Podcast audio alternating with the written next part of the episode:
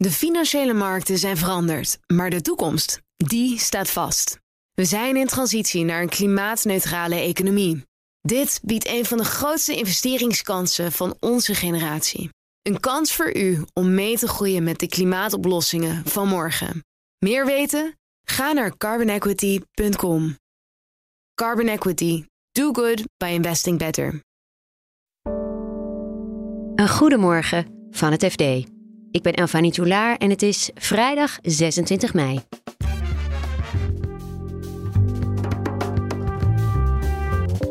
Duitsland is in een recessie beland. Die is niet diep, maar dat wil niet zeggen dat er geen reden is tot zorg. De energieprijzen zijn dusdanig hoog dat het voor veel bedrijven niet interessant meer is om investeringen in Duitsland te doen als ze een nieuwe beslissing moeten nemen. En in dat opzicht zijn er wel degelijk veel zorgpunten. De tweedeling tussen het internationale bedrijfsleven en het nationale bedrijfsleven in Japan is groot. Er zijn bedrijven die niet in staat zijn om de huren te betalen in, de, in, de, in het echte zakencentrum. Econoom Mariana Mazzucato is in haar nieuwe boek kritisch op de grote consultants. Dat zijn therapeuten die het liefste hun patiënt voor altijd in therapie houden. Dit is de dagkoers van het F D. De Duitse economie is in een recessie beland. De economische motor van Europa, die nog lang doordiezelde, krimpt al twee kwartalen achter elkaar. Vooral consumenten houden de hand op de knip, vertelt Duitsland-correspondent Gerben van der Marel. Ja, je hebt maandenlang gezien en uh, misschien zelfs jarenlang gezien in de coronatijd dat uh, de Duitse consument, die bleef maar besteden, um, uh, uitgaven doen. Uh, van auto's tot, uh, tot meubels, tot, uh, ja, we kennen het ook in Nederland, hè? Mensen hadden spaaroverschotten en, uh, en wilden het geld ook wel laten rollen. Uh, en um, dat, daar zag je dat, uh, dat de economie daar een flinke steun van in de rug kreeg. En dat lijkt een beetje voorbij. Je ziet dat die consumentenuitgaven zijn, uh, nou ja, ingestort is een groot woord, maar uh, flink zijn teruggevallen. En, uh, en uh, dan zie je meteen dat, uh, dat de Duitse economie uh, twee kwartalen achter, uh, achter elkaar uh, uh, gekrompen is. En uh, dan spreek je uh, in economentaal van een technische recessie. Ja, en... Is dit nou enorm slecht nieuws en een enorme schok of valt dat wel mee? Ja, kijk, dat in de economenwereld is, uh, dat, we maken natuurlijk duizenden, tienduizenden mensen een beroep van om te voorspellen waar de economie heen gaat en met welke macro-indicatoren je kan aanzien komen of een land uh, in een recessie belandt. Um, uh, het klopt dat, uh, dat de eerdere cijfers uh, in de industriële productie al hadden aangetoond dat maart, bijvoorbeeld de maand maart, heel slecht was. Um, uh, en uh, daar werd, al, werd inderdaad al gezinspeeld dat Duitsland wel eens in een recessie terecht kunnen, kon, zou kunnen komen. Maar ik, je moet wel um, het zien in het perspectief. Um, het is zeldzaam. Uh, sinds de Duitse hereniging in negentien negentig is het tien keer eerder gebeurd. Uh, maar het is een technische recessie. Uh, en dat, ja, dat technisch woord voor uh, een lichte recessie. Een diepe recessie is echt van een andere aard. Hè. Dat, dan heb je het eigenlijk over een jaar lang economische krimp. En wat ook wel interessant is, is meestal gaat natuurlijk een recessie gepaard uh, met, uh, met hoge werkloosheid, in ieder geval met een stijgende werkloosheid. Uh, en nu is heel uitzonderlijk dat eigenlijk uh, de volledige werkgelegenheid is. Um, uh, en, uh, en dat maakt het heel bijzonder. Ja, moeten we negatief of positief zijn? Ik, uh, Olaf Scholz uh, is een rasoptimist. Uh, uh, dat straalt hij niet altijd uit. Hè? Dat is de bondskanselier van Duitsland, van de S P D. Die zei, ach, niks aan de hand. Uh, de vooruitzichten op de lange termijn zijn, uh, zijn goed. Uh, maar als je economen spreekt uh, en ook het I M F, ja, die zien toch veel problemen in de Duitse economie die ook structureel van aard zijn. Hè? De energieprijzen zijn dusdanig hoog dat het voor veel bedrijven niet interessant meer is om investeringen in Duitsland te doen als ze een nieuwe beslissing moeten nemen. Uh, en in dat opzicht uh, zijn er wel degelijk uh, veel zorgpunten. Gaan we de Duitse recessie ook hier in Nederland voelen? Duitsland is de belangrijkste handelspartner voor Nederland. Uh, uh, je hoort altijd, hè, als Duitsland uh, niest, uh, dan is de rest van Europa verkouden. En dat is inderdaad wel iets waar we erg voor moeten oppassen. Want uh, je kan zeggen, ach, die oosterburen met, uh, met hun industriële economie en een maakeconomie, hè, zo'n maakbedrijven. Uh, dat, dat, hè, onze economie bestaat uit veel meer uh, pijlers. Hè, dus de diensten is heel belangrijk in Nederland.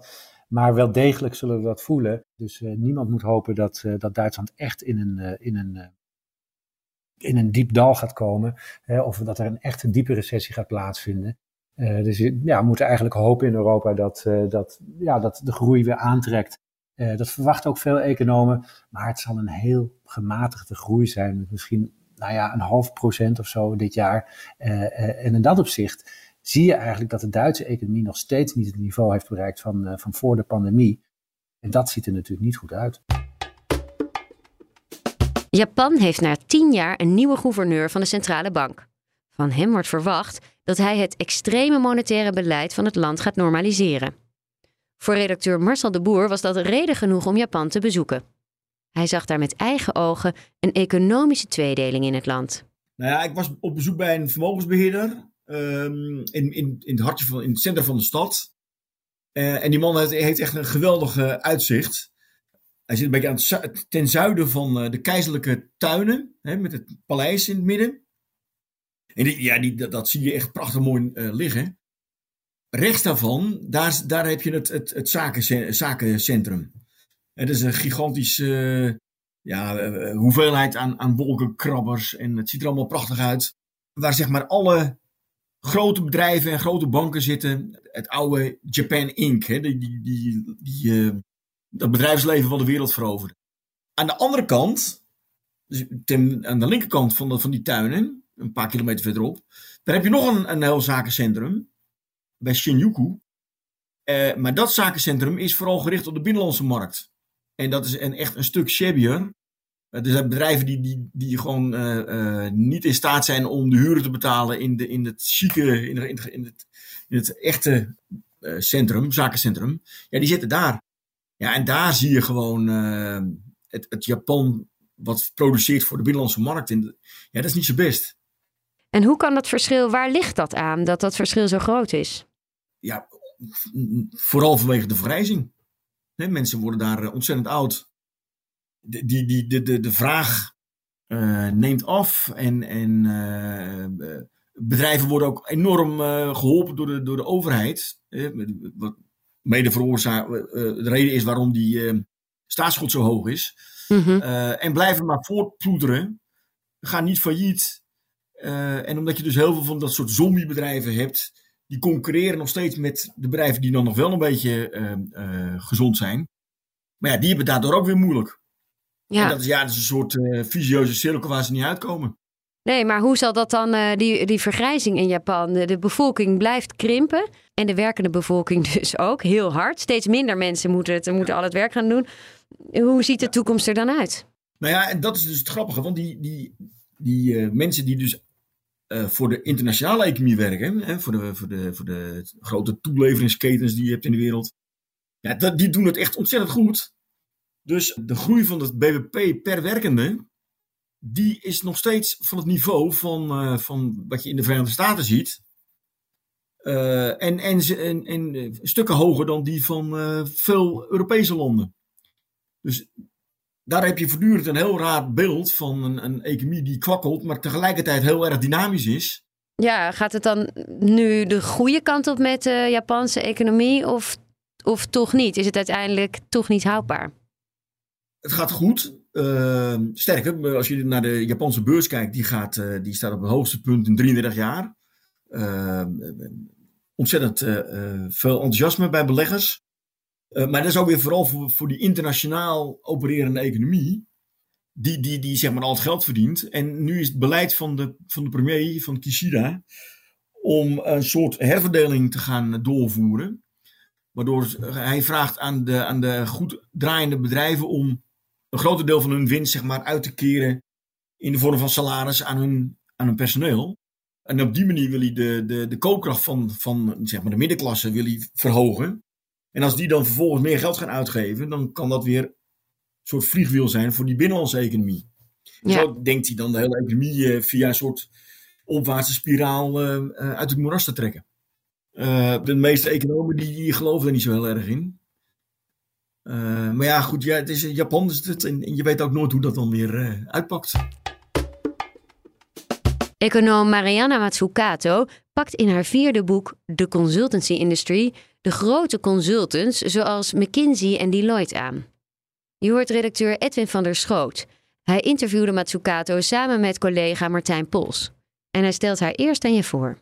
Deze mevrouw is heel populair sinds in, in, in twintig dertien de eerste van haar vier boeken heeft geschreven. Allemaal een beetje rond hetzelfde thema. De, de, de staat moet veel sterker worden en wordt niet voldoende gewaardeerd. En, en dit vierde boek, in, in het Engels heet het The Big Con. En uh, daar wijst ze de consultancy aan als een beperkende factor voor de staat. Goed, we wilden haar daar graag over spreken. Dat, uh, dat de Nederlandse vertaling is net uit. Dat moest allemaal volgens een vast stramien. En uh, mevrouw liet het stuur van het gesprek amper los. Dus uh, toen wij opvingen dat zij een uh, seizoenskaart bij Arsenal had, een voetbalclub in Londen, dachten we nou, gaan we eens even vragen welke Nederlandse voetballer nou de beste was in de geschiedenis van Arsenal. Maar toen kregen we direct een tik op de vingers. Het mocht alleen over haar boek gaan. Dus uh, interessante, interessante dame. Met, nou ja, hele sterke kritiek ook op die sector. Wat is haar kritiek precies op die consultants? Ja, haar, haar, haar stelling is eigenlijk dat sinds de jaren tachtig en de jaren negentig eh, en het vrije marktdenken in, in het Westen veel te dominant is geworden. Dus dat de staat is uitgehold, publieke instellingen eh, zwakker en zwakker zijn geworden en steeds, en steeds minder ambtenaren hebben en steeds afhankelijker worden van externe expertise. En dus ook steeds vaker consultants inhuren. Ondertussen zie je die andere beweging dat consultants, zeker de afgelopen jaren, de grote consultants, die groeien als kool. En uh, als er bijvoorbeeld organisatiekracht nodig is om een uh, coronapandemie uh, te bestrijden, en in de zin van al die teststraten opzetten, hoe pak je dat logistiek allemaal aan? Ja, daar staan ze allemaal vooraan in de rij. En dat zijn ontzettend ongewenste ontwikkelingen, omdat ze zegt, eigenlijk zegt elke keer dat je als overheidsinstantie of als pu- publieke instelling een consultant inhuurt, of extern expertise uh, vandaan trekt, ja, dan leer je zelf niks. Dan blijf je zelf zwak en de volgende keer heb je weer hulp nodig. Terwijl je moet eigenlijk zorgen dat je die expertise zelf weer opbouwt. Die expertise die sinds uh, de jaren tachtig en negentig, hè, toen we ook in Nederland de paarse kabinetten hadden. Heel veel van die expertise is afgebroken. Heel veel capaciteit binnen overheidsinstellingen is afgebroken. Nou, zij wil dat in ere herstellen. En consultants, die willen dat niet, zegt ze. Want dat zijn therapeuten die het liefste hun patiënt voor altijd in therapie houden. Maar goed, wat wil ze dan? In één keer cold turkey afkicken? Nee, zegt ze, dat zegt ze dan de hele tijd. We zijn niet helemaal tegen consultants, maar de overheid of de, de publieke instellingen die, die we hebben, die moeten eigenlijk sterker worden. Die moeten een, een sparringspartner worden die uh, voldoende tegen, tegenmacht heeft. En uh, uh, waarom huur je iets in? Hoe zitten de contracten in elkaar? Wie maakt daar nog meer gebruik van? Dat moet allemaal veel steviger. Dat moet allemaal transparant. Uh, en toch, hoewel ze aangeeft dat het heel moeilijk is, de klok een beetje terugdraaien en ook kijken, als je dan een consultant inhuurt, hoe zorg je er dan voor dat de diensten waar je gebruik maakt en de vaardigheden die je dus van buiten haalt, hoe je die, zeg maar, kunt incorporeren, zodat je ze de volgende keer zelf hebt. Ja, en jij, Martijn, schrijft veel over de consultancybedrijven. Mm-hmm. Wat vinden die er zelf van, van deze boodschap? Ja, dat is wel, dit boek is natuurlijk, in de Engelse vertaling is in februari uitgekomen. Werd ook met behoorlijk wat poeha aangekondigd. Dus ja, als je in de sector zit, zou je denken, kun je het niet gemist hebben? Ik heb inmiddels aan, aan twee of drie uh, uh, managing partners van uh, grote consultants gevraagd. Nou, boek al gelezen? En het antwoord uh, verbaasde mij een beetje. Want het was uh, Maria wie? Mariana wie? Uh, welk boek? Uh, oh, een boek over ons. We hebben het zeker weer slecht gedaan. Nou, ik ga dat niet lezen hoor. Dus eigenlijk een uh, hele vreemde soort van apathie of uh, desinteresse. Ja, maar ze adviseert wel ook echt op hoog niveau. Dus heeft veel uh, invloedrijke um, contacten ook bij de overheid.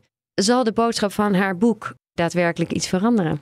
Zij zet zichzelf wel neer als een, echt als een activist. Uh, zij heeft ook een, um, een instituut opgericht aan de, aan de Universiteit van Londen. Waarmee ze ook echt ja, jaarlijks uh, vijfenzeventig van de slimste studenten die dat dan willen. Die mogen daar dan komen studeren. Dat is haar platform. Dat gebruikt ze ook.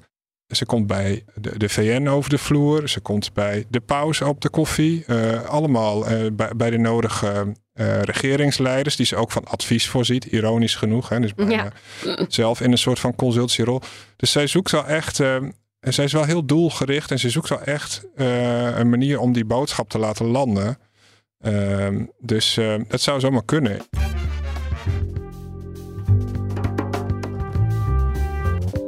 Dit was de dagkoers van het F D.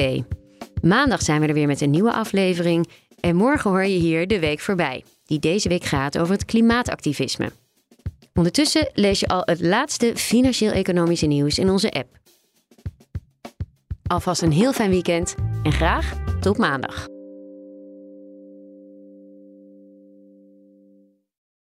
De financiële markten zijn veranderd, maar de toekomst, die staat vast. We zijn in transitie naar een klimaatneutrale economie. Dit biedt een van de grootste investeringskansen van onze generatie. Een kans voor u om mee te groeien met de pioniers van morgen. Meer weten? Ga naar carbonequity punt com. Carbon Equity. Do good by investing better.